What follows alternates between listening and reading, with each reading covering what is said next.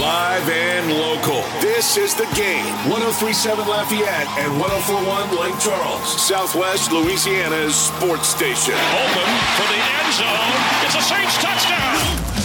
It's time for two hours of the best sports talk on the airwaves.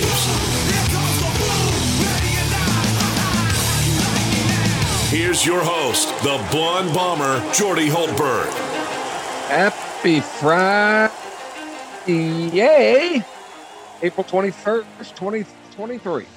Yes, it is that day of the week. Great to be with you. Thanks so much for joining us. We greatly appreciate it. We're here for the next two hours under the the guidance or the, the steering of my producer, James Mesh, who's in the Evco Development Studios. Evco Development, a civil construction company that specializes in multi-family construction. LSU baseball on the diamond. Spring football tomorrow. The NBA playoffs continue. The draft right around the corner. The Cajuns on the road. We've got so much to talk about, and we will try try and cover it all in a fun and informative and entertaining way. But first, we got to let you know who we are and where we are because we're Delta Media, which is where you'll find KLWB, which is 1037 Lafayette.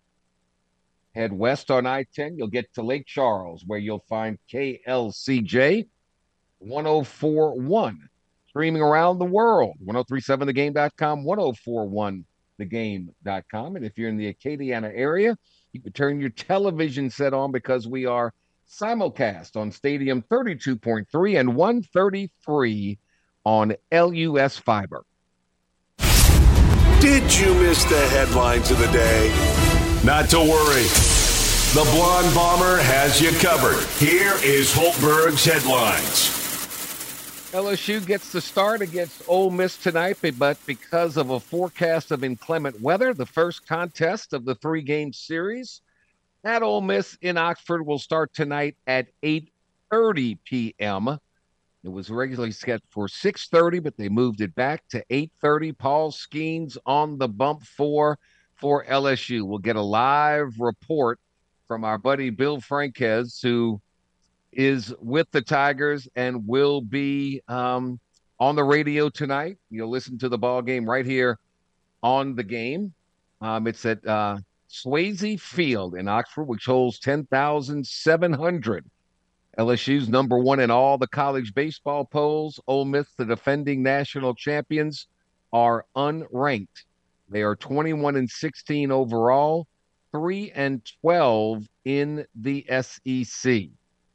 Um, so LSU has captured seven of the past 11 regular season series with Ole Miss, but the Rebels swept the Tigers in three games last year in Baton Rouge. So um, Paul Skenes on the bump tonight, as I said, six and one overall with a 1.69 ERA in 53 and a third innings pitched. He struck out 104 and walked only nine. Ty Floyd will get the start on Saturday, and junior right hander Christian Little will get the start on Sunday.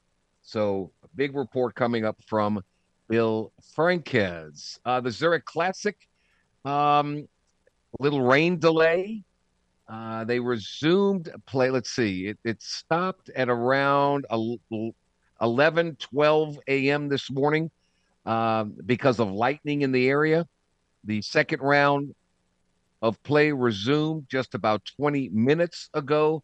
So there's a lot of players still on the course. But as we speak, Wyndham Clark and Beau Hossler are at 15 under par, four under on the day.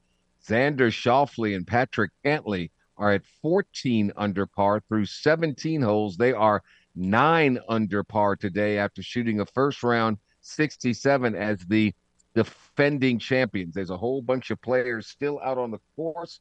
We'll try and update that for you along the way. NBA playoff action last night.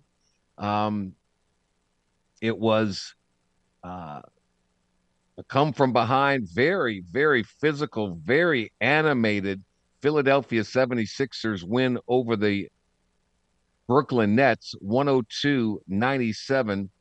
Uh, Joel Embiid got into something. Um, James Harden was ejected for a flagrant two for uh, hitting a defender in the groin area.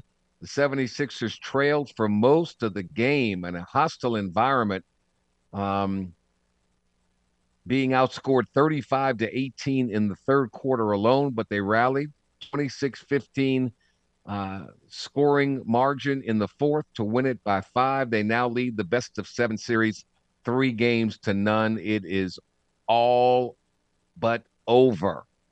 All but over. Last night, the LA Clippers put on quite a fight without Kawhi Leonard, without Paul George.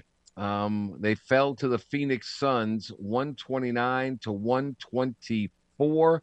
Kevin Durant with 28, but the big story for the Suns has been Devin Booker, another 40 point game. He had 45 points in 45 minutes. Um, he was tremendous. DeAndre Ayton with a double double, 12 points and 11 rebounds. The Clippers just couldn't uh, couldn't get it done. Although they had quite the performance by Norman Powell, who had 42 on the night, and Russell Westbrook with 30 points, 12 assists, and eight rebounds. Uh, the Suns lead that series two games to one. In a must win situation, Steph Curry led the Golden State Warriors to a 114 97 win. Curry led the way with 36 points on the night in 37 minutes. Andrew Wiggins with 20. Um, Jordan Poole with 16. So momentum has shifted. Without Draymond Green, the Warriors get it done 114 to 97. It's a 2 1 lead now for uh, the Kings in that one. We've got some games tonight. Um, three on tap. The Celtics try to go three up on the Hawks in Atlanta. Cavaliers and the Knicks resume at Madison Square Garden tonight. That series tied at a game apiece. The Nuggets will try and take a three games to zip lead over the Minnesota Timberwolves as that series shifts to the land of uh, 10,000 Lakes, and um, with the Nuggets leading two games to zip. So there you have uh, all of that. Uh, spring football tomorrow in Tiger Stadium. They're going to have a new kind of a look see there. No more eye of the tiger in the middle of the field, just for this one day and one game only. Um, instead of the eye of the tiger, there's going to be an outline of the state of Louisiana and the logo saying the path written across the top. The logo's been used by head coach Brian Kelly as part of the program's branding since he arrived at LSU. The end zones will also have a new paint job with LSU in the middle of the stripes from the football helmets instead of solid gold and purple backgrounds. So just one of those days, and there'll be spring game logos on either 25 yard line. It's a temporary look, so all you traditionalists, don't worry.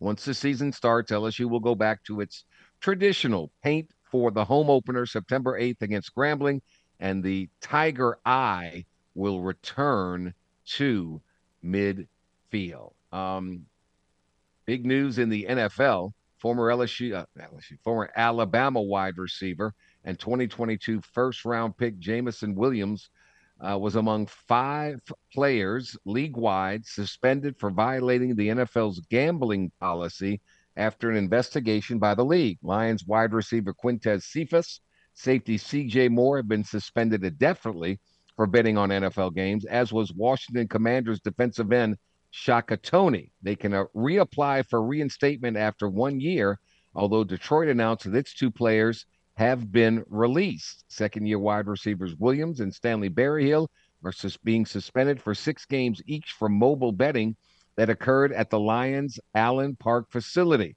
These two did not bet on NFL games, the team said, but they still bet. So uh, um, there you have it. Uh, we've seen it in the past. We've seen it now. Will we see it in the future? Uh, don't know, but players certainly understand the ramifications. Um, the league is not uh, not fooling around with any of this. College football, um, the clocks will run after first downs in college football with the NCAA set to change that half century rule, uh, and they did it today.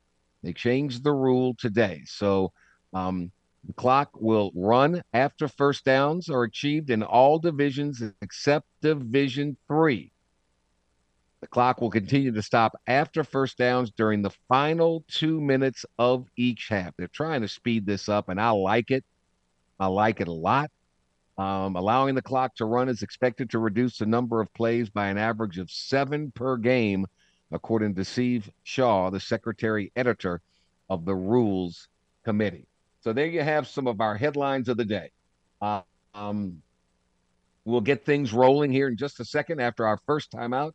Bill Franques, LSU baseball on the road against Ole Miss. We'll have a preview of the series next. This is the Jordy Hultberg Show on the game. 1037 Lafayette and 1041 Lake Charles, Southwest Louisiana's sports station. Your home for the LSU Tigers and Houston Astros. Now, the season's barely underway, but if you haven't seen the defending World Series champs in person yet, no worry, because the game 1037 Lafayette and 1041 Lake Charles wants to hook you up with another Astros weekend getaway. Houston takes on the Oakland A's on Saturday, May 20th soon to be the Las Vegas A's in a, in a couple of years, May 20th. You can be there. Register in the Game Rewards Club at 1037thegame.com to score four tickets, a tour of Minute Maid Park, and hotel accommodations that Saturday night. Astros weekend getaways, powered by Butcher AC, Le Méridien, Houston downtown, and the game, Southwest Louisiana Sports Station.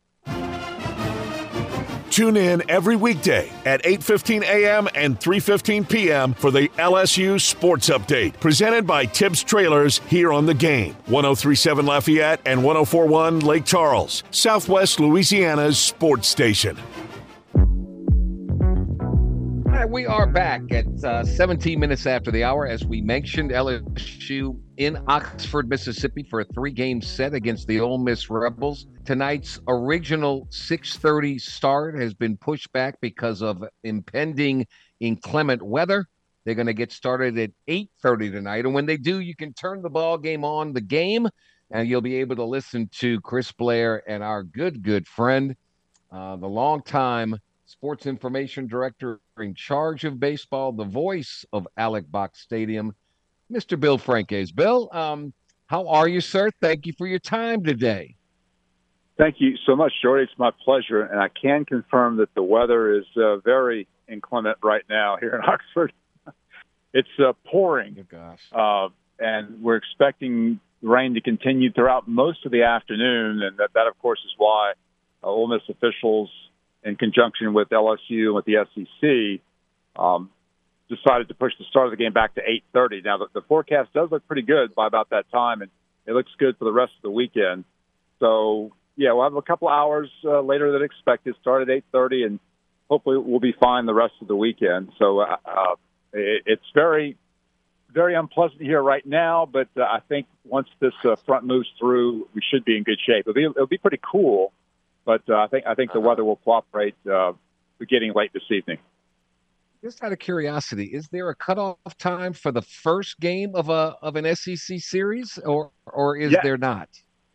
Yeah, there is, Jordy. In fact, um, I, will need to review if the policy has been changed at all. But I do recall uh, the last time we had an issue like this was a home game a few years ago at the box. We were playing Alabama, as I recall, uh, I, I want to say it was around 2016, 20, or 2015, 2016. And at the time, and the rule still, still may be the same, you could not start game one after 10 o'clock local time. 10 o'clock was the latest okay. you could start a game. And I remember we started exactly at 9:59 p.m. Uh, game wow. one of wow. that uh, LSU Alabama series in Baton Rouge. So I believe that That's the cutoff crazy. time is a game could not start later than 10 o'clock, but uh, we pushed it to the limit back back in those days in Baton Rouge. So hope yeah, hopefully this will get out of there, and then the rest of the weekend will be very very nice. Ole Miss, of course, won the national championship. Yeah. Uh, a year ago, led by Mike Bianco. We all know his story about his times as a player, his time as a coach at LSU. His son Drew who played four seasons at LSU before transferring to Houston. I didn't know Eddy Furniss was a trader. He sent his son Will to to Ole Miss Yeah, as an how- infielder. What's up with that? that?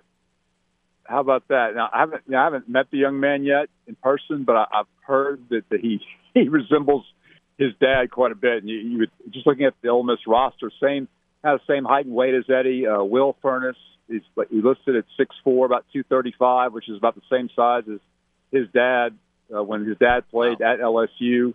Uh, looks like Will has uh, not been a full time starter yet. He's just a true freshman, but he's had, he's hit a few home runs, and I'm sure he has a lot of, of dad's same characteristics. So, yeah, looking forward to seeing that young man I and hope not. uh, the next generation of furniture. Well, hopefully not too much. You're right. You're right. yeah, I hope not. Right. I hope he doesn't hit the ball like Dad did because that. yeah, that, yeah, yeah, good. Yeah, yeah. That he he he could cause some problems if he did that. But yeah, that, that is pretty cool that rela- um, Yeah, Will's on the team here at Ole Uh, Miss. Bill Frank is with us. Bill Frank is with us in Oxford, Mississippi. In your press release, you quoted Jay Johnson saying the top of Ole Miss's lineup is as good as any in college baseball, a complete Yeah. team with a lot of experience back from last year's national championship. What's gone awry with Ole Miss? Because they're certainly struggling this year. Yeah, that's a good question, Jordy. Uh, you know, they, they do have a lot of pieces back from last year, but they did lose some some great players as well. I guess the biggest issue is last year the top two pitchers, and, and LSU fans will remember this when Ole Miss came to Baton Rouge last year. Uh, Yeah. DeLucia, the number one pitcher, and Hunter Elliott, the number two pitcher, were, were both lights out. And those two guys really carried them from that point forward when they came to Baton Rouge and swept LSU. Uh, then they they got into a regional in Miami, won the regional, played the super regional at Southern Miss, blank Southern Miss in two straight games behind those two guys. And then, of course, those two top pitchers uh, were a big factor in them winning it all in Omaha. Well, DeLucia, of course, uh, signed a pro contract. Hunter Elliott was just a freshman last year, so he's back this year for sophomore year. Got injured in his first game of the year, so he hasn't been a factor at all for Ole Miss until, of course, this weekend when he's supposed to be coming back. He's scheduled to start the game tomorrow uh, against LSU. So I, I think just it's just looking at their numbers and knowing about Elliott's injury and uh, and, and Devin DeLucia moving on to pro ball. Looks like pitching has been a real issue for Ole Miss so far this year. Uh, their ERA is uh, over five and a half, which ranks near the bottom of the SEC. And, and not having Hunter Elliott the whole year, I think, has been a big factor as well. There's some new faces uh, that, that Mike has used in, in his starting rotation. So that appears to be the, the issue right now. They're still a very capable offensive club, as Jay alluded to. Man, they have they have some big time players back from last year's team, like Jacob Gonzalez, who's going to be a top ten pick in the draft. He, he's the Rebel shortstop. Uh, Kemp Alderman having a huge year, uh, 15 home runs, uh, leading among the SEC leaders in RBIs. Uh, TJ McCants, who's an outstanding defensive center fielder, and they've added another piece in Ethan Groff, who played started his career at Tulane. Groff entered the transfer portal at the end of last year, and now is here in Oxford. He's a big time player as well. So they have a lot of talent on this club. I, I think just the issue has been just some of the making some adjustments with the, with the changes in their pitching staff. Okay. Um, for LSU on the mound, as as has been the norm all year, Paul Skenes will get the ball uh, for game one. Ty Floyd will get the ball for game two. Game three has always been kind of a, or who wants it? Uh, and now it's the opportunity of Christian Little to bring it home Yeah. on Sunday. Um, what do you think about this pitching staff uh, to date? Tell you what, Jordy, it, it's right now it's it's a uh, battle of survival. Yeah. We've uh, you know, speaking of injuries, Ole Miss losing Hunter Elliott. We we've lost some some major uh, contributors to the staff as well in recent weeks. Yeah. uh, beginning. Well, if you go back even to the beginning of the year, a week before the season, uh, Grant Taylor, who was excellent last year as a freshman, he was regarded as one of the top sophomore pitchers in the country, and he was going to be he's draft he was draft eligible for this year. He was a highly rated draft prospect. He gets hurt in a scrimmage the week before the season. He's done for the year. And now we've had an issues with, with Chase Shores being injured, uh, a true freshman, you know, another big time prospect who has a very bright future here. Garrett Edwards getting hurt two weeks ago at South Carolina. And as most fans know, Edwards had developed into, into the Tigers' most reliable reliever. And then Nate Ackenhausen has had this hamstring issue. Uh, for the most of the last month, and he has he's only pitched six times all year. As Jay pointed out earlier in the week, I mean, Ackenhausen arguably is, is our best relief pitcher. So we, we, pitching depth is definitely thin right now. So that that that, that is a cause for concern. There's no doubt about it. The good news is that guys like Bryce Collins and Gavin Guidry and now perhaps Javen Coleman are going to step up and maybe fill that void that has been caused by the injury. So I'd say right now concern about the pitching staff, but hope that these these guys who maybe were uh, not going to be major factors, they can step up and, be, and become major factors now that we've, we've had some depth issues. And still through it all, LSU's been the top ranked team in the nation all yeah. season. Only one, one team, Wake Forest, has fewer losses than LSU. But you yeah. know that the LSU fan base, they're always going to get concerned because LSU's lost three of their last seven games. Um, mm-hmm. Ole Miss scares me because they are, mm-hmm. uh, like you mentioned, they got a good lineup. They got some veterans yeah. back who won a, who won the, national championship. Yeah, Bianco would love nothing more than to beat LSU. So this sets up as a tough one. We hope LSU is uh, is ready to go, and we hope defensively they're ready to go. Bill, I, I agree, Jordy. This this scenario is eerily similar to last year. Ole Miss it was was kind of in the same position at the at, during the second half of SEC play. They they were near the bottom of the standings. They had been ranked number one early in the year of 2022. Uh, some Ole Miss fans were calling for Mike Bianco to be fired. Yep. But they came yep. into Baton Rouge. They swept LSU last year, and that really propelled them into uh, what obviously was the most successful postseason you could possibly have, winning the national championship. And here they are again now reigning national champions. But again, uh, we're into the second half of SEC play. They're at the bottom. They are this time at the very bottom of the SEC standings, three and twelve in the league. However, yeah. you know you you know what they're capable of. You, you, we've seen it last year. We we know what kind of coach Mike is and the ta- kind of talent he has. So yeah, I would I would regard them to be a very dangerous team. I mean this this is a, for them in their minds. This is a weekend that can save their season. So yeah, LSU's going to have to be prepared for a, for a big time challenge because that that certainly is what they're going to get uh, from the Rebels. Uh, Bill Frank is kind enough to join us. My goodness gracious, he must be in a slump. Dylan Crews is only hitting 491. What? I know. I know it. Yeah, yeah. He's uh, yeah. Of course, obviously, Jordy. A lot of that is due to the fact the way he's being pitched. I mean, he's he's. I think like I think in the game against the Cajuns the other night, he walked three times. So naturally, right. he's still getting on base, but you know, in most cases, teams are, are, are pitching very carefully to Dylan, and yet he's still hitting just below 500. So uh, hopefully, you know, with Tommy White bat, batting behind him, I think that's a big boost to Dylan, and, and hopefully he, he'll continue to see at least some pitches that he can work with, especially with the threat of White behind him. And then uh, Cade Beloso, I think his development has been a huge factor in the Tiger lineup. The fact that Beloso can hit behind White and and produce mm-hmm. RBIs and produce big hits. That helps the Tiger offense as well. So uh, yeah, hopefully that Dylan uh, can put up some big numbers again. But I think that's mostly a function of just teams pitching very carefully to him and not right. giving him opportunities to, to come up with it with the big time slugging percentages. Knock on wood, don't want to jinx, but as a team, LSU's batting 328, so the bats are yeah. there. Uh, what's the latest on Gavin Dugas? So Gavin, as y'all know, uh, was injured in the game one of the Kentucky series last Thursday. Uh, landed on his shoulder. Yeah. Initially thought it was more serious, right. but it's been diagnosed as a bruised shoulder. You know, he he feels like he can perhaps play this weekend. Uh, just judging from Jay's voice and body language, I get the impression that Gavin's not quite ready yet. I, I'd be surprised if he plays this weekend. I think they're going to hold him out maybe this weekend, Jordy, and maybe have him back for full strength next week when the Tigers play Alabama back in Baton Rouge. I just get the feeling that Gavin's not quite there yet, that he's still experiencing a lot of soreness and not able really to, to play at 100% quite quite yet. All right. Well, it's going to be a late nighter. Uh, you'll get on yeah. the airwaves at eight o'clock. First pitch at eight thirty. Yeah. The game will be broadcast here on the game 1037 Lafayette, 1041 Lake Charles.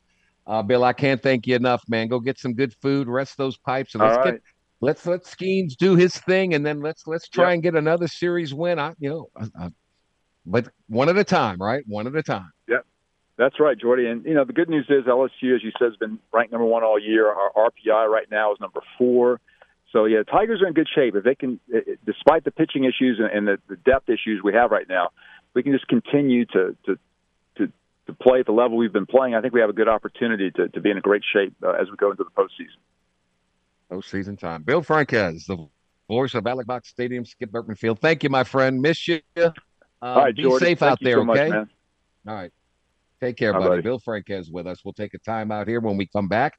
Uh, the draft uh, will first round of the draft will be over by this time next week. We'll talk with Larry Holder, who I think is at the Zurich Classic, and get his thoughts on the Saints, the draft, and who's going number one, how many quarterbacks in the top five. You keep hearing conflicting reports. It's rumor time, but we'll talk about it next.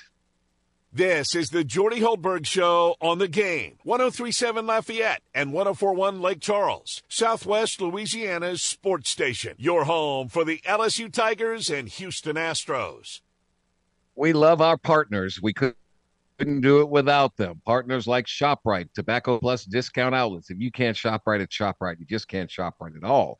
By Ductz, Ductz cleaning America's air from the inside out. Eon, the premier touchless robotic laser body contouring device that helps you lose those unwanted inches along with permanent fat reduction. Eon in Lafayette, Baton Rouge, and Mandeville. Eon, E O N, by the Louisiana Lottery. You can't win until you start playing. DC's Little Capital Exxon. Oh, everything under the sun in their shop. Great staff, fun, fun place. You got to check out their True Soul Food Deli, best cheeseburger cooked to order that you've ever tasted, and by Cajun Chef, a tradition for only 90 years uh, over there in St. Martinville. The Beard family. Do yourself a flavor.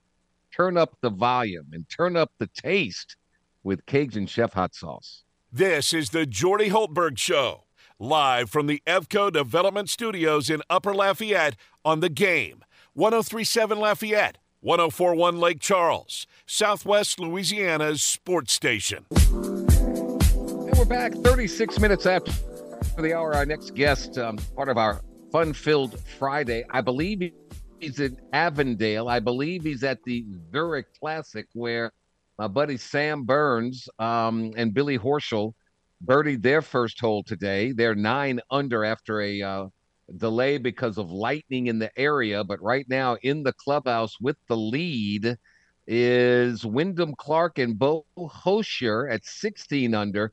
Last year's champ, Xander Schauffele, Patrick Cantlay shot a 63 in round two to be 14 under par. Larry Holder of the Athletic, are you having a ball out there if that's in fact where you are, sir? I am here. I warned you uh, when we texted yesterday that I would either uh, be wet or intoxicated. Luckily, I'm neither. But having a great But time it's out early here. in the day. But Yeah, uh, I- yeah, having a great time out here. Uh, weather is actually cleared up. Should be great for the rest of the weekend. Yeah, like, like you just said, there back on the course, and yeah, That's definitely some uh, some good golf to be had uh, had out here. Like I said, great great crowd and uh, just an awesome event always here in New Orleans. Well, technically in the on the West Bank in Avondale, Jefferson Parish.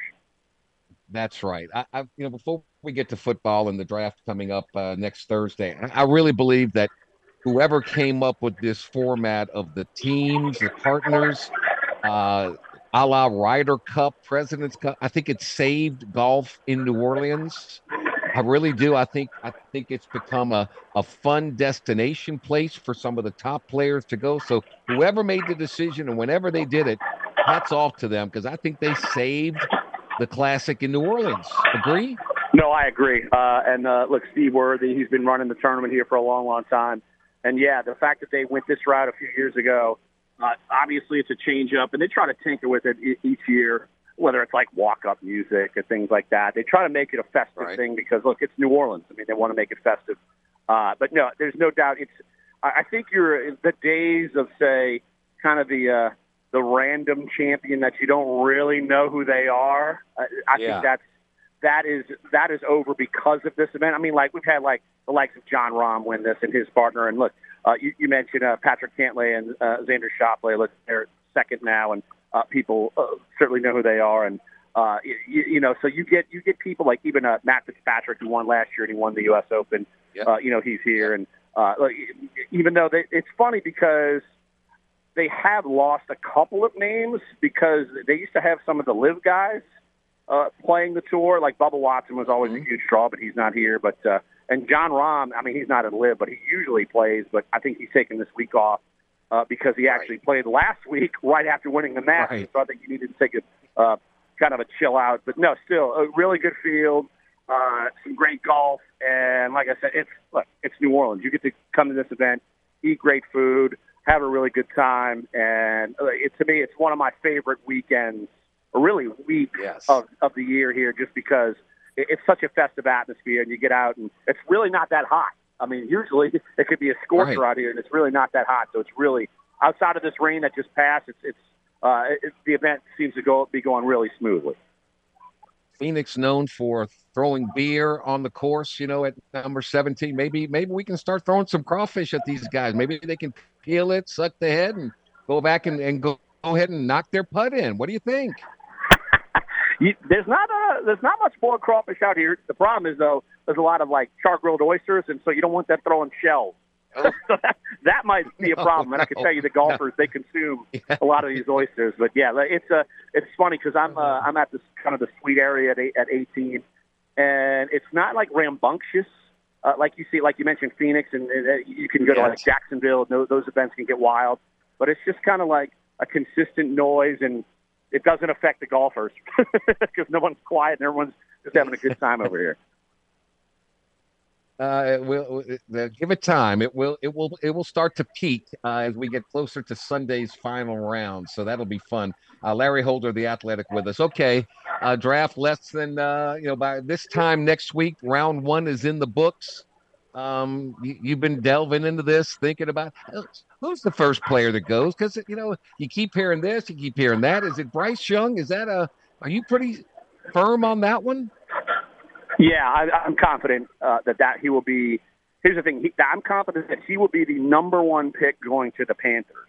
Now, after that, I think there could be some moving and shaking as far as maybe trade possibilities because after that, you know, they they got some teams who really would like a quarterback. Which ones do they really like? I mean, is Indy going to sit tight at four and just kind of let the pieces fall, or do they really want to jump up because someone might jump ahead of them? I mean, it's it's a it's a deal where I remember back in 2017. Uh, obviously, the trade did not really work out, but the Bears moved up one spot to number two to take Mitch Trubisky. Obviously, they had a sense that maybe someone was going to try to jump them, and they liked him. Uh, Look, he, he wasn't Pat Mahomes, and uh, look, say what you want about Deshaun Watson, but he, look, he, he obviously hasn't had the same career. But I mean, someone might make a, a just a simple trade up one or two spots just to prevent missing the quarterback that they want. So I think that's it's really the draft really starts after one. I'm curious to see the route the Texans take. I mean, to me, logic points that C.J. Stroud would be their guy, but I don't know. Look, the Texans they kind of march to their own drum beat. We figured back in '06 they take Mario, uh, they take Reggie Bush, and then they took Mario Williams.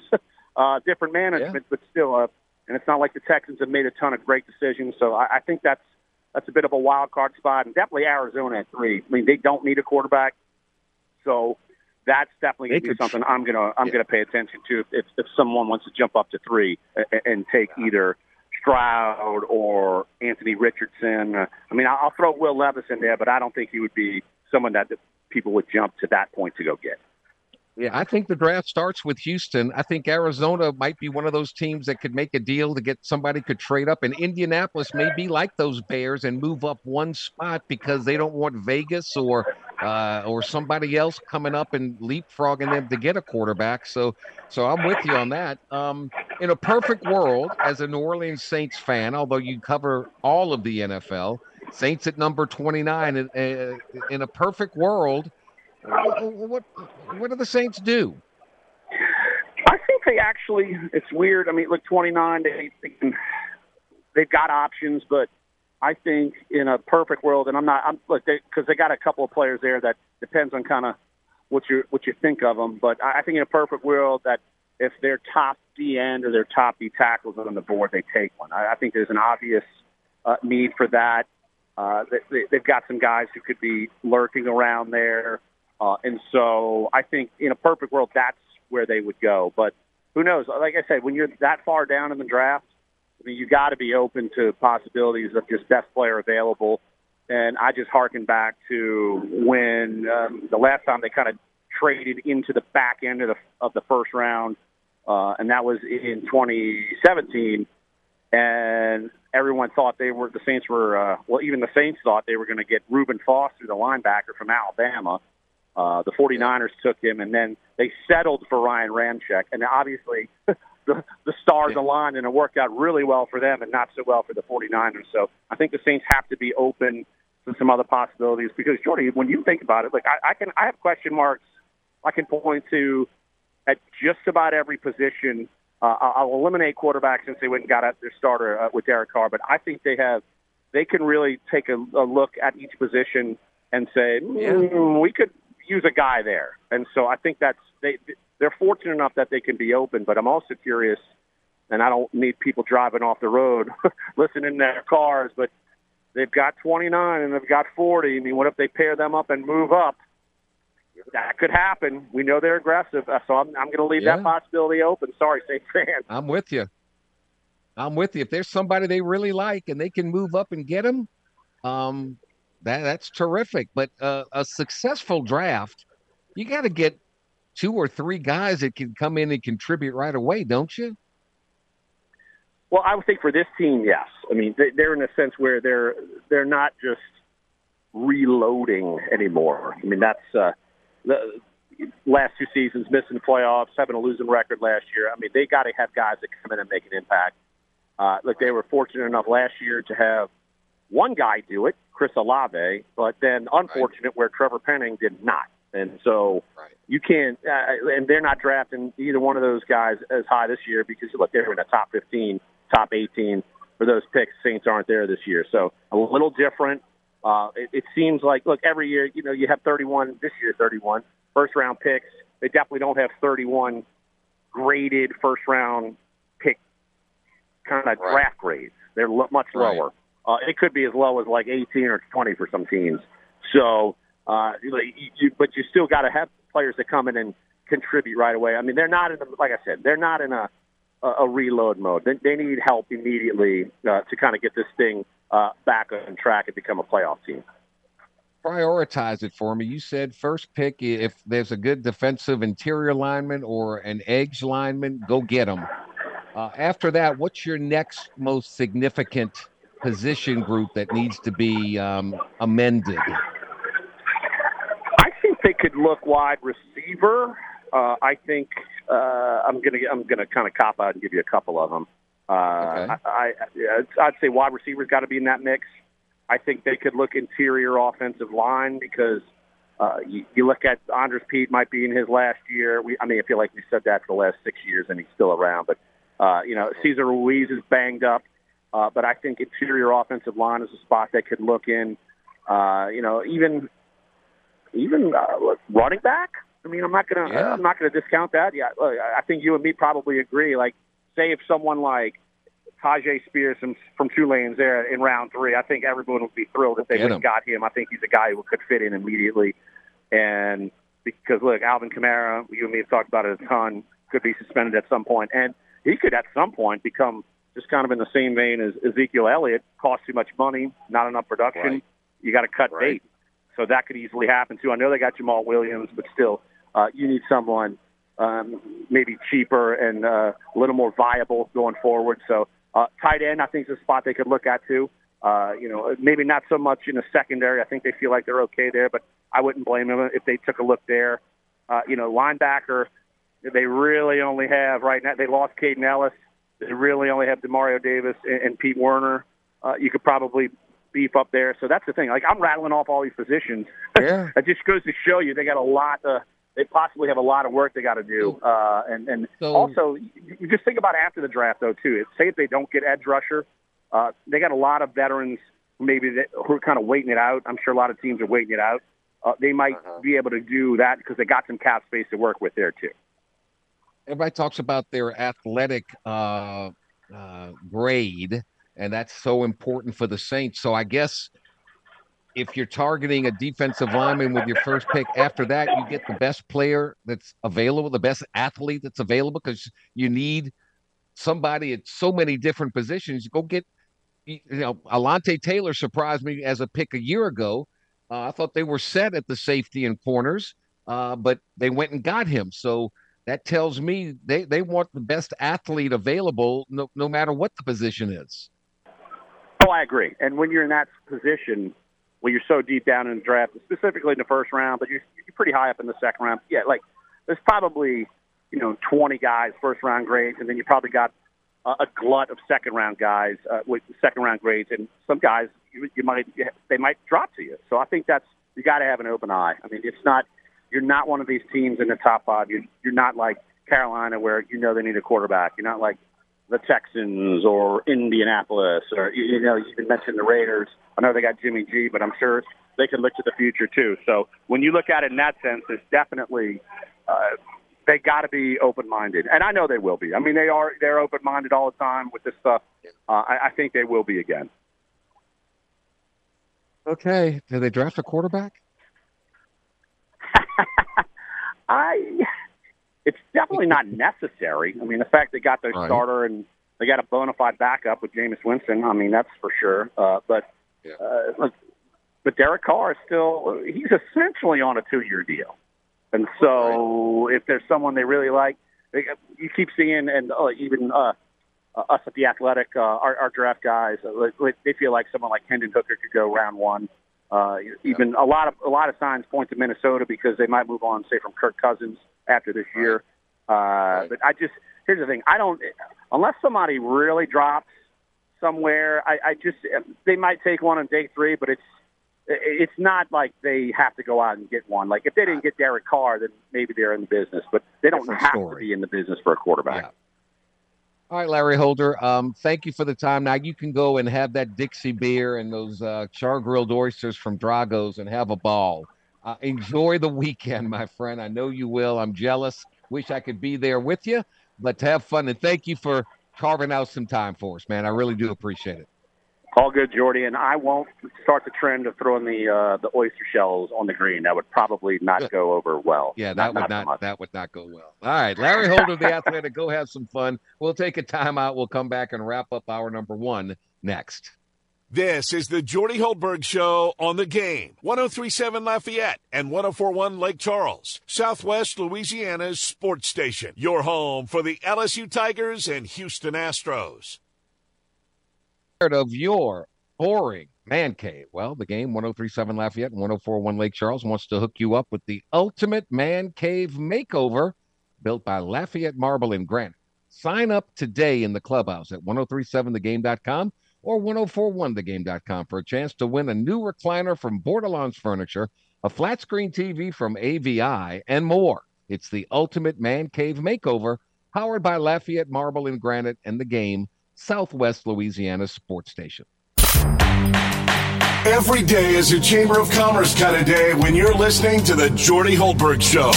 This is the game. 1037 Lafayette and 1041 Lake Charles. Your home for the LSU Tigers and Houston Astros in Southwest Louisiana. Right, we are back 55 minutes after the hour as we um, get through our number one, set the stage for our number two. Um, projected number one pick in the NBA draft, Victor Wembanyama enters the NBA draft. The Toronto Raptors seeking change. I don't know why they did it, but they fired Nick Nurse as their head coach after five seasons. That's crazy. It's crazy. He's a really good coach, but um, they do what they got to do, and uh, that's what they do. So we'll talk about the NBA playoffs coming up in hour number two, and then the regular crowd shuffles in. We'll get the very latest, all things Acadiana with George Faust, the sports director at KLFY. George Becknell, James Mesh, and I will will uh, pontificate. We'll talk. We'll kind of look into what the Saints are going to do with their first pick in the draft. We'll pick some some NBA uh, playoff matchups and this, that, and the other. Three games on tap tonight Boston at Atlanta, Cleveland at New York, Denver at Minnesota. Boston and Minnesota both lead, uh, Denver rather, lead their series two games to none. Cleveland even up the series with the Knicks uh, in the last game, so they're tied at a game apiece. So we'll delve into all of that. Our number one's in the books. Hour number two straight ahead. The Jordy Hultberg Show on the game. 1037 Lafayette, 1041 Lake Charles. Your home for the LSU Tigers and the World Series champs. Struggling a little bit, but trying to get their right foot forward. Houston Astros. We'll be back. Live and local. This is the game. 1037 Lafayette and 1041 Lake Charles, Southwest Louisiana's sports station. Open for the end zone. It's a Saints touchdown. It's time for two hours of the best sports talk on the airwaves.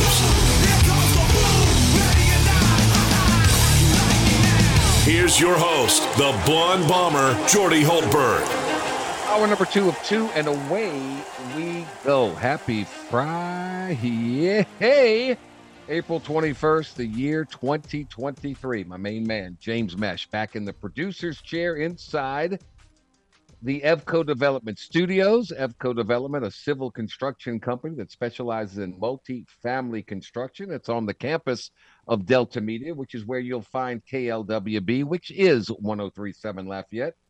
We're at KLCJ 1041 in Lake Charles, streaming around the world, 1037thegame.com, 1041thegame.com. And if you're in the Acadiana area, you can turn your television set on because we are simulcast on Stadium 32.3 and 133 on LUS Fiber. LSU baseball in Oxford, Mississippi, raining like cats and dogs. We we talked with Bill Franques from LSU in hour number one.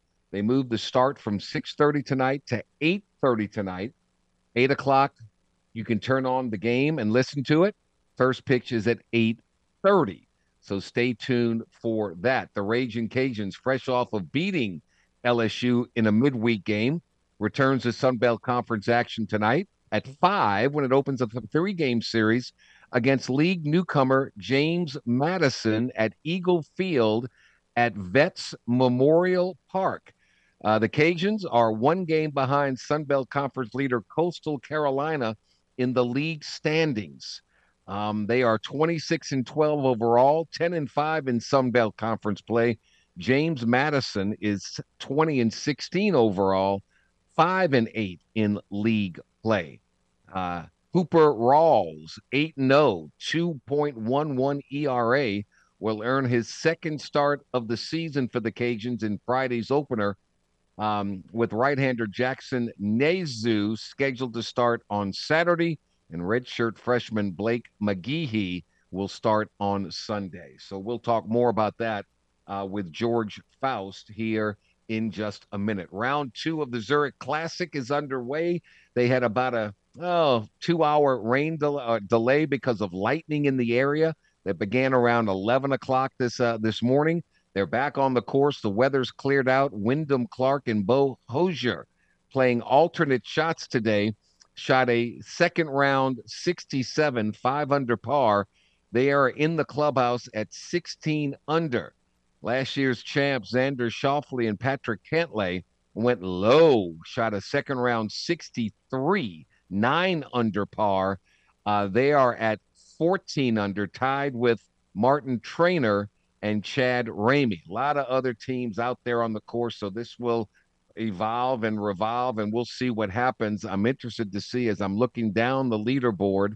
Um, Sam Burns, and oh boy, where are they? Sam Burns, Billy Horschel. They've played four holes today.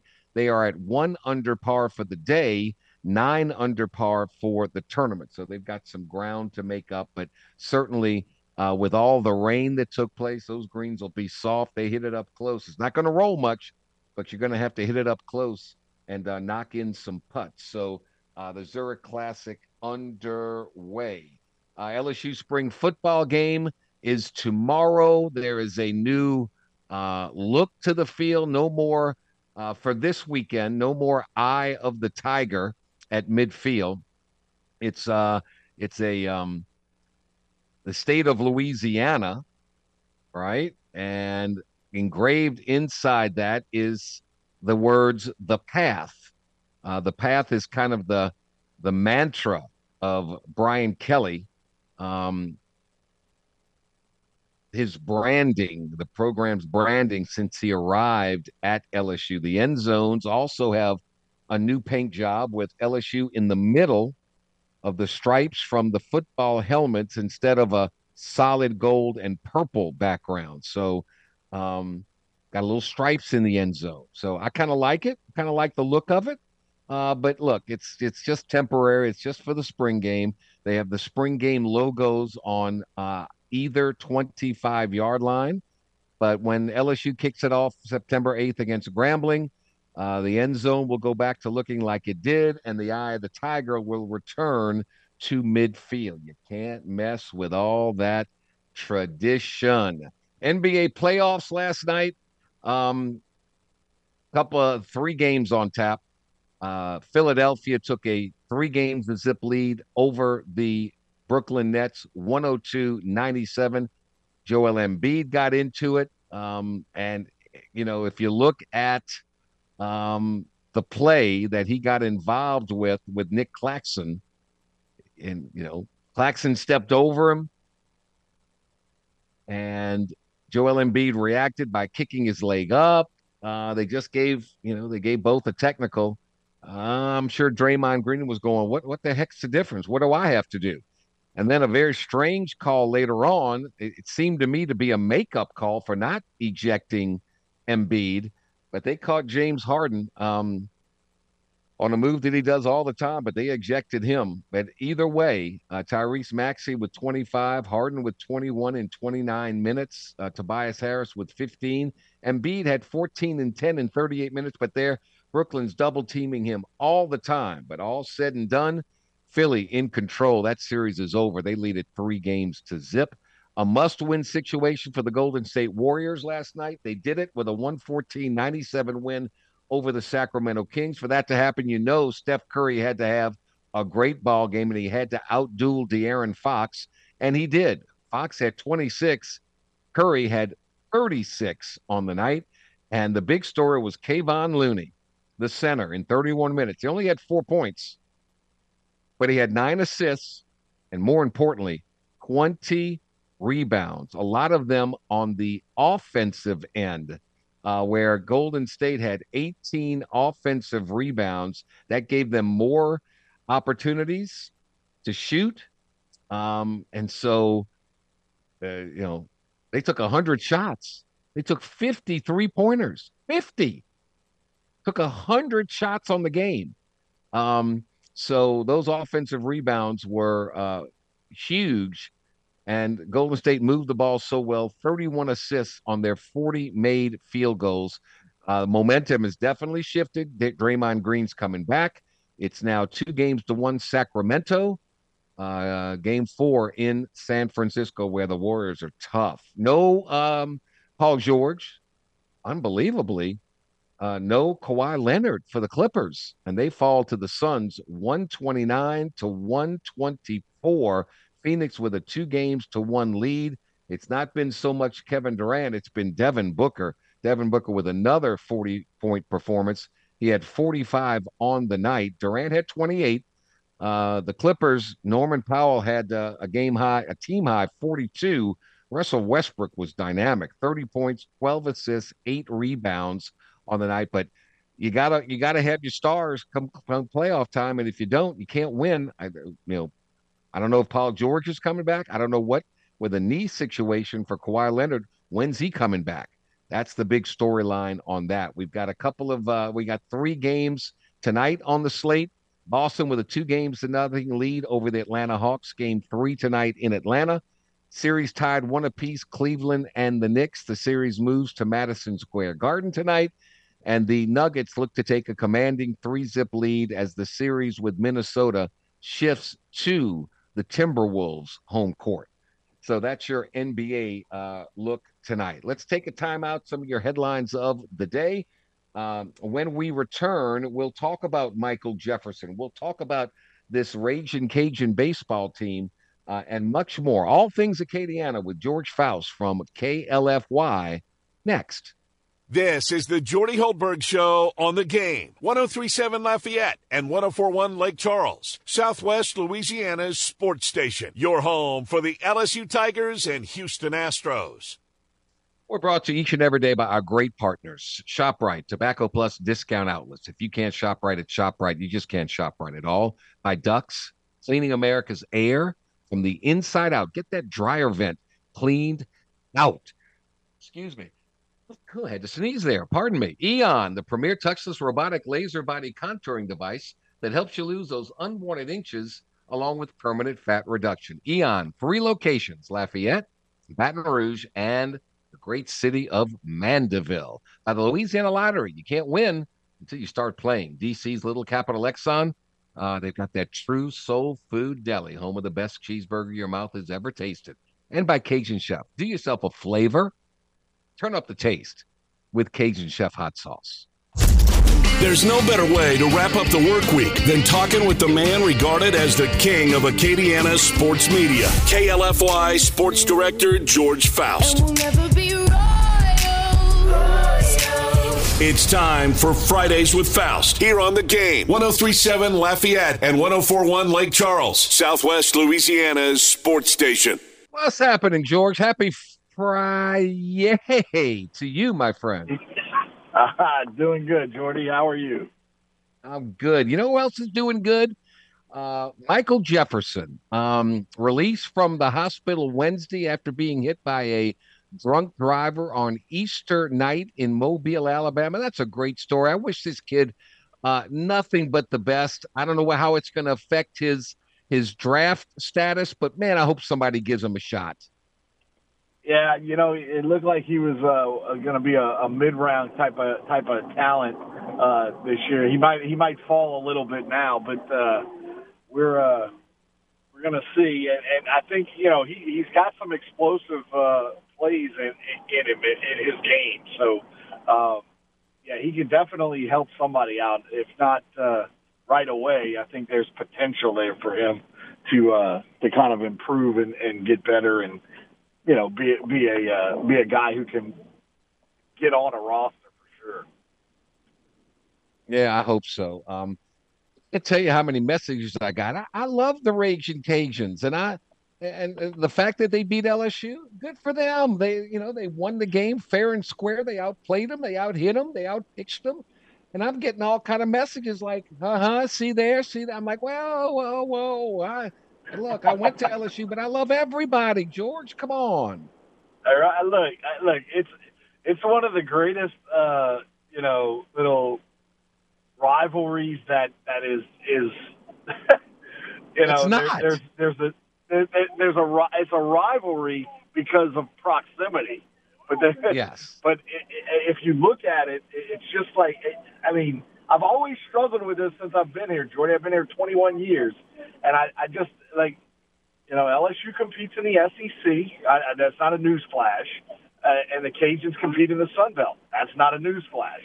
So, uh, it, it, while it means a lot to win and, and beat your beat your in-state rival, I think other than in in any other rival setup, I think that one means the most to the Cajuns, no doubt about it. It also gives them an opportunity to get better. Coach uh, Coach uh, Coach Tony Robichaux used to always say it: winning a game like that, and he would say it about any win, but winning games like that just does one thing for you: affords you another opportunity to win another game. That's just as big. That's just as important to you. So, uh, you know, you have to look at it like that. And if they go, if they go, uh, you know, to JMU and, and you know, lay an egg, then then all that means that win against LSU Nothing. means very little, right? I mean, Yes. it, I mean, Right. so you. As much as as excited as you should be because you had a chance to play LSU and beat them, you should also be just as excited to go sweep JMU, a team that you should sweep because we just Right. saw what you were able to do, right? We just we know what your talent is now. So there, uh, you know, granted, you know, there were LSU probably wasn't playing all their aces, and and you know, it's fine. But you you, Yeah. you beat Fair the square. team, you know. But you have to Yeah. go make that win mean something more, and that means going and handling your business in the Sun Belt. I'm not saying it Yeah. wasn't important to the Cajuns. It obviously is. There's nothing Yes. wrong with that. But you also No. gotta gotta make it make it worth something. Uh, and and Yeah. by doing that, you know, because let's be honest, what's going to happen in the regionals? If you get to a regional, where do you think you're going? it's probably Baton Rouge, or it's Yeah. you know, eh, or you're going to, to somewhere in Texas. You know, so you, you got. It's great to win that, but you also got to win, can make it mean something and can keep it going. Yeah, that's, that's my one thing. Just uh, No, I'm with you. Celebrate. You, Celebrate got to it. put in, celebrate it. It's fine. yeah, But- but, you got to put it in the know- rear view mirror pretty quickly. Um, and you Yeah. can celebrate that at the end of the year. You can go plant a flag at your favorite LSU fans' house and say, "Hey, we got you." Um, and, and uh, you know that's great. That's great. I'll never forget. Um, you know, it, it. I had a. you know, we were LSU people, and we had a friend who was a Tulane guy, and Tulane beat LSU in football one year, and we got home, and our swimming pool was, uh, was dyed green. I thought algae grew overnight, but he just put green food coloring in a lot of it, and dyed our pool green. So you know, I mean, come on, it's it's all good. It's all good. Right. Uh, my dad didn't appreciate it, but um, No, it's all good.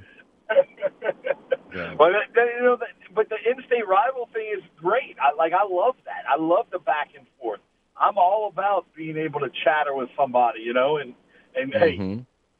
you know, that, Look, there's nothing wrong with here's that. what I always say. Here's what I always say. And look, this UL runs a great program in all their sports.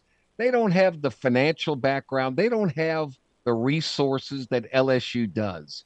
So, uh, on a given day, sure, absolutely. If LSU and UL play ten times, what who, what do you think happens? Yeah, it's six and four, seven and three. I, yeah, it's it's going to sway to the to the Tigers a little bit on Yeah, that. they just it's just yeah. So I'm I'm thrilled for the Cajuns to win it, but that now the season moves on. I can promise you, LSU's focused on Ole Miss, and I'm sure the Cajuns are focused on James Madison. Look, they're a good they- they're a good team, well coached, uh, and, and that's terrific. Good for them. Good for them. I wish, I really do. Um, baseball plays every year.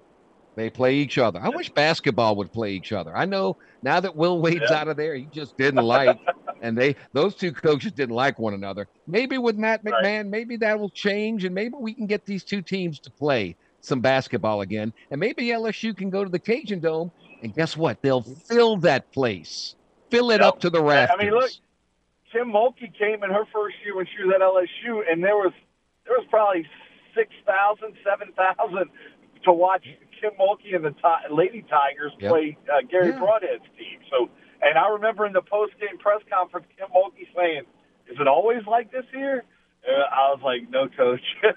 it's, Yeah. it's See, you brought the crowd, telling you. I'm telling you, if I'm Bob Marlin, I call up Matt McMahon. I go go to lunch with him and say, "Look, can we look? We'll we'll play you twice in Baton Rouge, but come down to come down here and play us once." And, Yep. That- and that, yeah, that'll that- make their that- attendance. You know, they'll fill Yeah. up the place, and that that'll be great. And then you can see what that place is really like. Right. Yeah. And, and no, absolutely. I look. Uh, no, I've never seen that place filled out for a sporting event. The closest, obviously, was the IceGators. I wasn't there. I wasn't here when the Ice Yeah. Kind of were in their major heyday from '95 to '98. Yeah. Uh, so. You know when when they were packing it out with twelve thousand at the Cajun for a hockey game. Uh, yeah, that was so, great. That uh, was great. which which yeah so i i mean i i would love to see it at, some point before i uh you know hit the hit the road Retire? You're never going to retire. What are you talking about? You know, Baton Rouge is getting hockey retire. again. i just meant i meant before the good lord calls me up into the Yeah. into the uh the pearly gates that's all long way, knock on wood, long way. Baton Rouge is getting hockey again. Come on, come on, Lafayette, let's do it. yeah yeah look We got a, they got a naming dude, contest out there again. So the so we'll see. We'll Yeah. see. Um yeah high school baseball, high school softball. Um, we got some powerhouses in the Acadiana area. I, I think uh, when you look at uh, softball, you, you look at like a team like STM. They're pretty dominant. Uh, obviously, Notre Dame has a really solid program as well.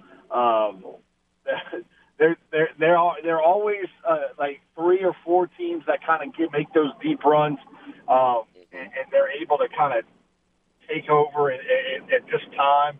Uh, baseball wise, I think uh, there, there's there's you know it's the usual suspects with with I mean with regards to you know uh, there's uh, Teurlings and STM and and uh, and uh, Notre Dame has a pretty good squad.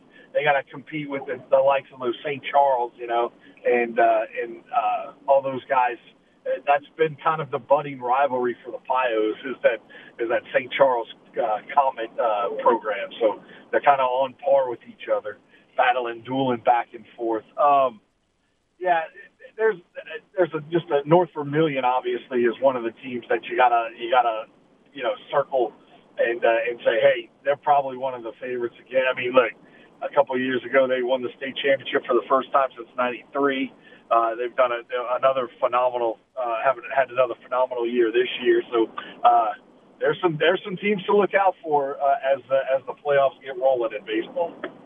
Well, then Lake Charles Barbe is always a great baseball school. Oh, My goodness gracious, unbelievable it's, how good they are. Yeah, they, I mean they just it just it's a machine every year, every yeah. year. You know the NCAA has that Directors Cup.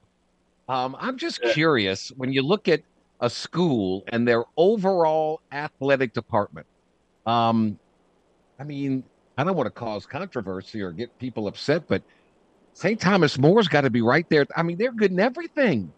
Everything. Yeah.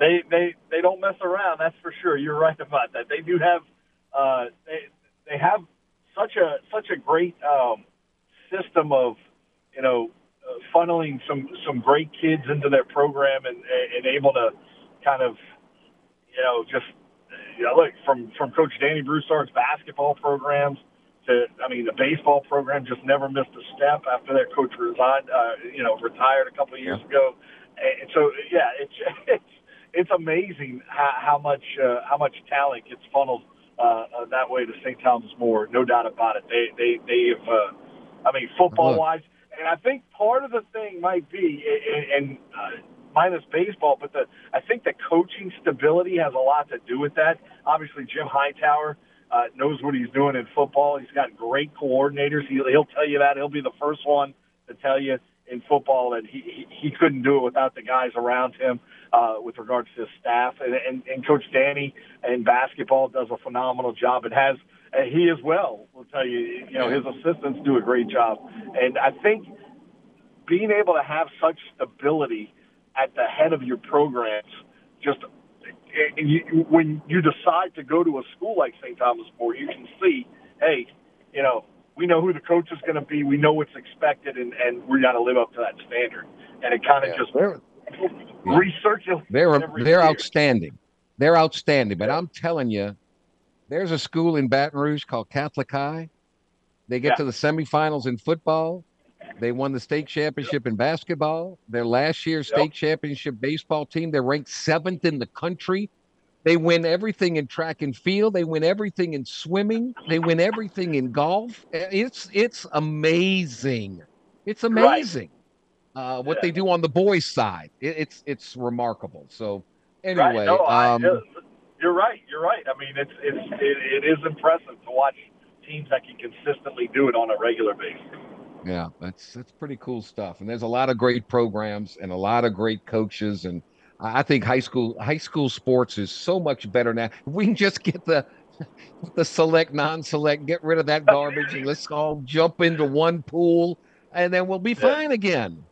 Fine that, again. And that'll change. That that would change a lot about who's winning too. I think that would be that would make it make it no a, doubt. A, a, lot more uh, intense when it comes to the postseason. I think, which is, I mean, which is the way it was, right? I mean, that hey, yep. you earned what you got. You get to a state championship and you're having to go through Edna Karr to play basketball, you know, or you know football, you know, hey, that you can put the feather in your cap if you win that game. You, You, can know, be proud of So- yeah, proud of your accomplishments. All right, George Right. Faust.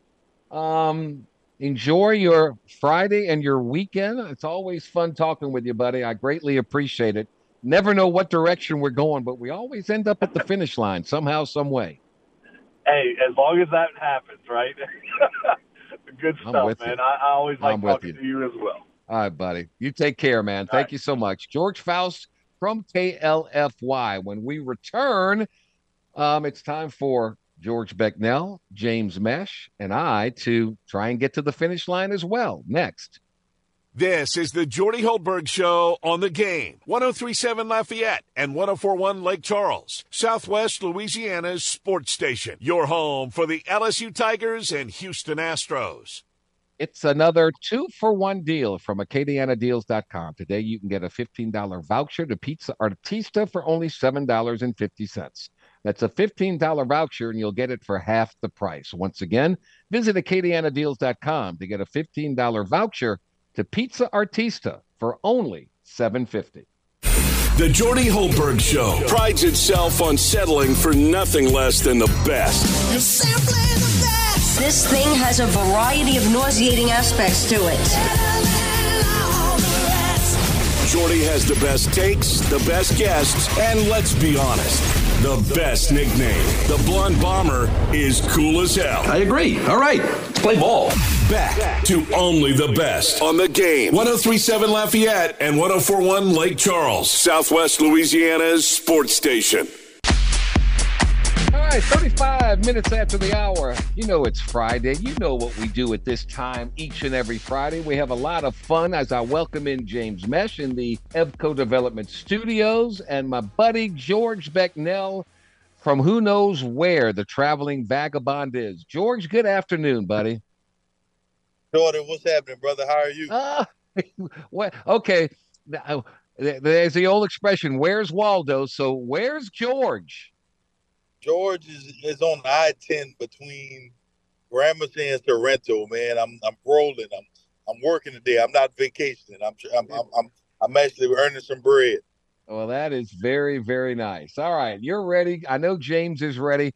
We got a lot of NBA talk to go through. Um, you, we saw what happened with Draymond Green. We saw what happened last night with Joel Embiid. Did Draymond Green's reputation get in the way, and or, or should Embiid have been disqualified and kicked out as well? It, it was definitely uh Draymond Green's reputation. You know, it's kind of remind me of Dennis Rodman back in the day, who whenever he did anything, he gets uh he gets suspended. I mean, Joel Embiid, you know, kicked a man in you know in his private area. Like like like you can't do that. He he should absolutely be suspended. And to have such behavior by a superstar is ridiculous. So I'm all for. And look, I come from the school where if you come in the lane, I got to put you down. You make it from the free throw line. But what Joel Embiid did was unacceptable. He should have been suspended as well. And I think Draymond's reputation kind of helped him out on that because I think Embiid was more egregious than Draymond, in my opinion. Okay, okay. Um, James, I personally don't think either one should have been suspended. I think what they did with Green to kick him out of the game was the right thing. I don't think he should have been suspended. I think they did the wrong thing with Embiid because I think they should have kicked him out of the game, but not suspend him. Uh, what's your view on on those two incidents? Yeah, I'm I'm just kind of over Draymond. I don't know if it necessarily should have warranted a one game suspension, but I'm not totally against it with how often he's done it in his years with the Warriors in the playoffs.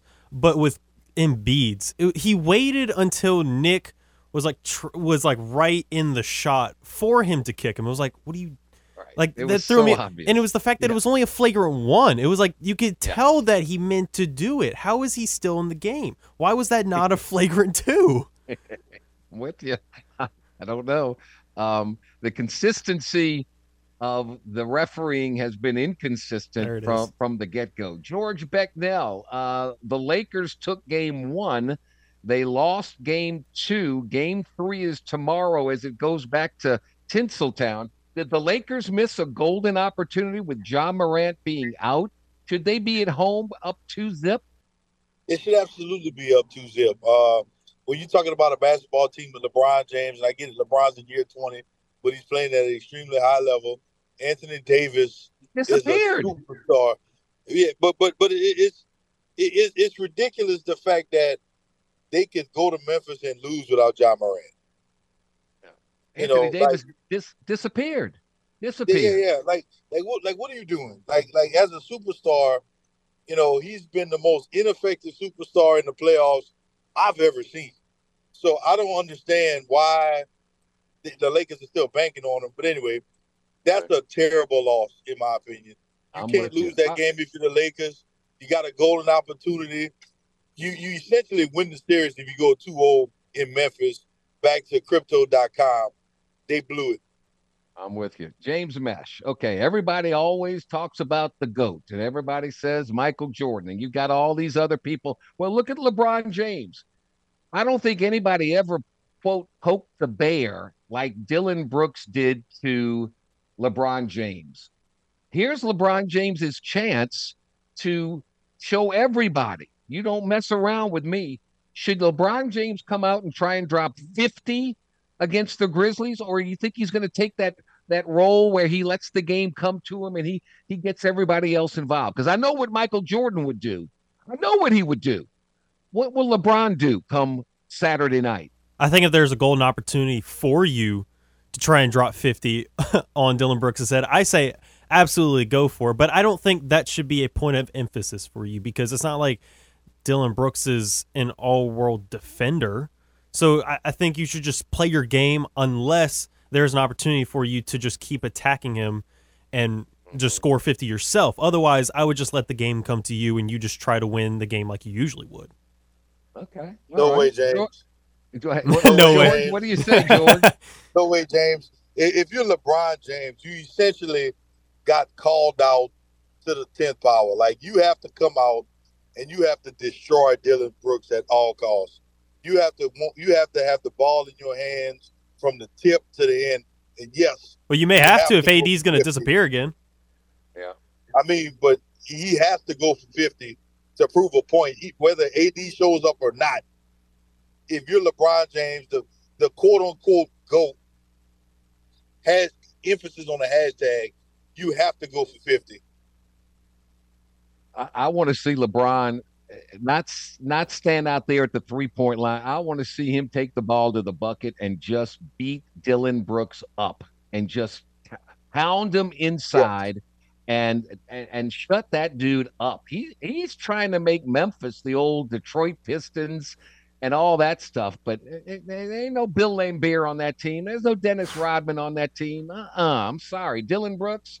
Shut up just go play and shut up. Anyway, um, Knicks Cavs, uh, James Mesh. Um, there was a little incident there at the end with um, one of the starters um, for the Knicks in the ball game late, and he's going in for a shot, and here come the Cavaliers, and their big goes up and challenges him, and um, hits him hard, knocks him down to the ground. That should be. Uh, it's going to be a wild scene at the Madison Square Garden tonight.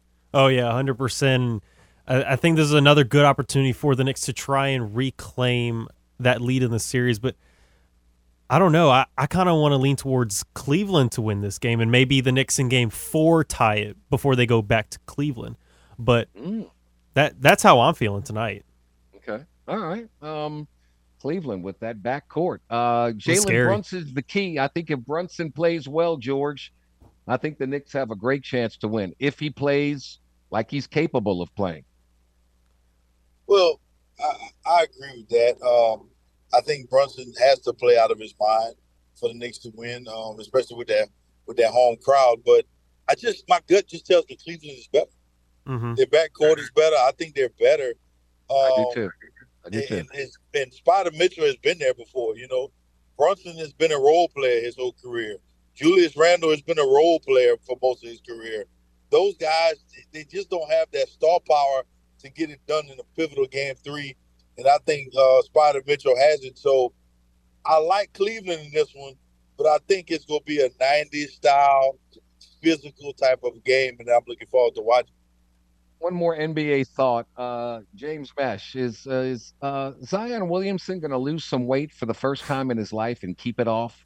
Well, I mean, it's I've never seen a team at the end where the GM, his teammates, not directly saying his name, but everybody in the world knows what they're talking about when they say, "Look, we got to take care of our bodies. We got to hydrate. We got to get in the gym. We got to work hard. We uh, availability is the best ability." I mean, if Zion doesn't get the hint by now, James, I don't know if he ever will. Right, because at a certain point, you just got to figure it out because it feels like it fluctuates so much. Like he's he's always going to be big, but we've seen him before where to begin the season you were like, wow, he's looking a little more slim. Like he he's looking a lot more muscular instead of just big overall. But then people were saying like, oh, he's he's looking he's looking even bigger than he was before. Yeah, During during yeah. During practices and whatever. So I'm like, you just have to figure out how to stick at a certain weight at this point because that's what you're getting paid to do. You got to make Yeah. sure you stay at a certain weight, stay at a certain athleticism, and keep yourself in shape even if you get injured. George. Fi- if I'm Zion, I'm firing. I'm telling I'm I'm telling him fire that chef because whatever he's cooking you, it ain't working. Jordan, we drafted a husky kid to the land of shrimp and grits, beignets, and gumbo. It's not going to work. Like they're gonna have to trade that guy at some point. He's he's gonna come in as big as he always does. He I don't see it. You know, you, he's gonna have to show me, and for the first time in what four or five years, that he's gonna come to training camp underweight. I, I I see it before I believe it. So I don't have too much positivity for Zion losing some weight right now. Okay. I'm just hoping against hope he takes the path of one Joel Embiid who couldn't play a lick early on, and now, boy, what a stud he is. Um, but w- we shall see. We shall see. All right, the NFL draft. James Mesh is um, by this time next week. Round one's in the books at number 29.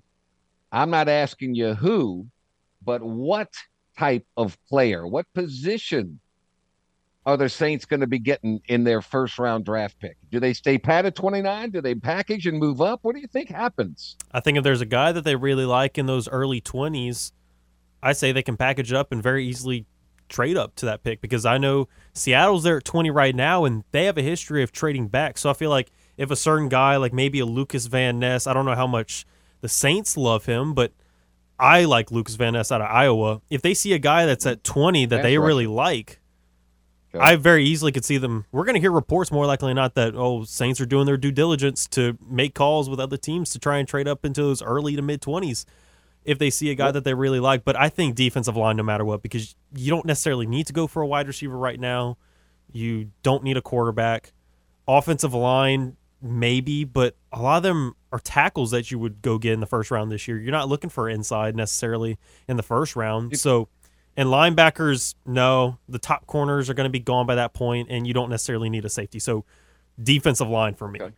Defensive line. All right. Uh, George Becknell with the I mean, 29th I- pick. Who do you think? What do you what what do you want to see? I got to agree with James uh, on on, thi- on this, this one because when you look at the Saints and look at what they need, you got to go get a guy that's going to be opposite Cam Jordan. That's going to get the quarterback. The quarterback, when you affect the quarterback position, you have the most opportunity to win the game. So you got to go Now- get you another pass rusher. Now we're talking. you, you just you just have to do it. And I feel like with the guys the Saints lost, the D line is the is the thinnest group on this football team right now. I'm thinking you go get you a pass rusher and, and go try to win 10, 11 games next year.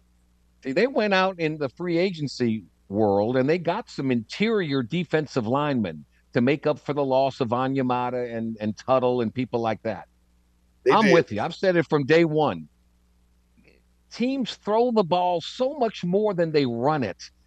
We got to get somebody that can affect the quarterback.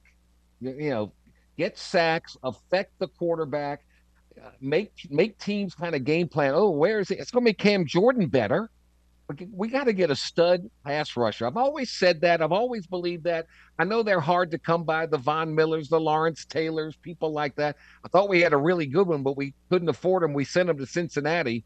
Trey Hendrickson's pretty darn good. Um, but you know, that's what I that's what I would do. So we're all in agreement. Uh, defensive line, I, I think we're all in agreement with somebody that can affect the quarterback. James Mesh with the second pick. I know you get the best player available. What kind of position do you think the Saints need to get next? I would say stick to the lines. I would say stay in the trenches because either if you go interior or like if you if you go with an edge, go get a defensive lineman or if former Raging Cajun, former Florida interior offensive lineman O'Cyrus Torrence is there at guard, that gives you the opportunity to maybe move on from Andrus Peat a lot sooner than a lot of people think because of that contract. Because I think he's still there till he's still under contract till 2026, 2025. Like he's still got a couple years left on that contract, but it's like you can work with that and then just move on from him sooner if you get O'Cyrus Torrence Okay, you don't believe he's going to be around in the second round, do you? I think he could still be er, early on the second round. I could I could see him being taken in like the early 30s. Okay. All right. We shall see. All right, George Becknell, your turn. In a dream scenario, you get the defensive lineman with the first pick. What position you take with the next one? Jordan, I'd like to see a a slot receiver. Um, the, and the reason being is because you know Chris Olave led the team in receptions. Um, yeah, you got Shaheed, um, but Mike Thomas has been working out, but who knows if he's to play 16, 17 games. Alvin Kamara is to be suspended. I'd like to get a guy who's to come in and be able to make some plays on the offensive side of the ball because the offense looked very mediocre and pedestrian last year. So give me a guy that I can give the rock to in the open field and let him uh, miss some tackles. So that's that's what I'd like to see. I wish there was a stud tight end, uh, a guy that could, you know, gets open, makes catches, breaks tackles. I want to give Carr a, a safety net. I want to give him somebody he can rely on, a big target. Um, every team I see that wins big has a great tight end, um, and we just don't. I, you know, Juwan Johnson doesn't move the motor, the, the needle for me. Um, but I wish they had a big old tight end. But like like we talked with Larry Holder earlier in the show, and they they need help in a whole bunch of spots. Um, all right. Uh, next week we'll be able to talk about the draft, and we can see if we're smart or if the Saints are dumb. Because I, I, think we're smart. Um, no, no question about that. But we'll see what happens. Should be fun. Should be interesting. Uh, George, thanks for pulling over and talking with us. Have a great weekend. Go make some money. And James Mesh will be back and uh, wrap this bad boy up on this Friday. So thanks, guys. Appreciate it. We'll be back. This is the Jordy Hultberg Show on the game. 1037 Lafayette and 1041 Lake Charles, Southwest Louisiana's sports station. Your home for the LSU Tigers and Houston Astros. We're brought to you by our partners each and every day. ShopRite Tobacco Plus discount outlets. If you can't shop right at ShopRite, you just can't shop right at all. By Ductz, cleaning America's air from the inside out. Eon, the premier touchless robotic laser body contouring device that helps you lose those unwanted inches along with permanent fat reduction. Eon of Lafayette, Baton Rouge, and Mandeville. By the Louisiana Lottery. Now, you can't win until you start playing. DC's Little Capital Exxon with their true soul food deli tucked away in the corner. Best cheeseburger I've ever tasted. Try it. Think you'll agree. And by Cajun Chef. Do yourself a flavor. Turn up the taste with Cajun Chef hot sauce. Here's three pieces of advice to live by. Never play cards with a guy whose last name is a state. Don't spit into the wind. And always listen to the Jordy Hultberg Show on the game. 1037 Lafayette and 1041 Lake Charles, Southwest Louisiana's sports station. We are back finishing touches on this Friday edition. If today is your birthday, April 21st, happy birthday to you and yours. Cake, ice cream, maybe a present. Be with your family and your friends. Uh, you share yours with former Dallas Cowboy quarterback turned CBS broadcaster Tony Romo is uh, 43 years old today. LSU baseball tonight at uh, in Oxford. Remember, first pitch 8 8.30 tonight. 8.30. Pregame at 8. First pitch 8.30 here on the game 1037 Lafayette 1041 Lake Charles. Special thanks to Bill Franques for his report from Oxford, Larry Holder on the draft, George Faust, all things Lafayette, George Becknell, James Mesh, and I knocked it around the yard. I hope you have a spectacular rest of your Friday. The sun is out. Saturday's going to be gorgeous. Hope you enjoy every minute of it. Um, Just do, just do so. James Mesh, thank you for everything. Uh, so thank you all for listening in whatever form or fashion that you do.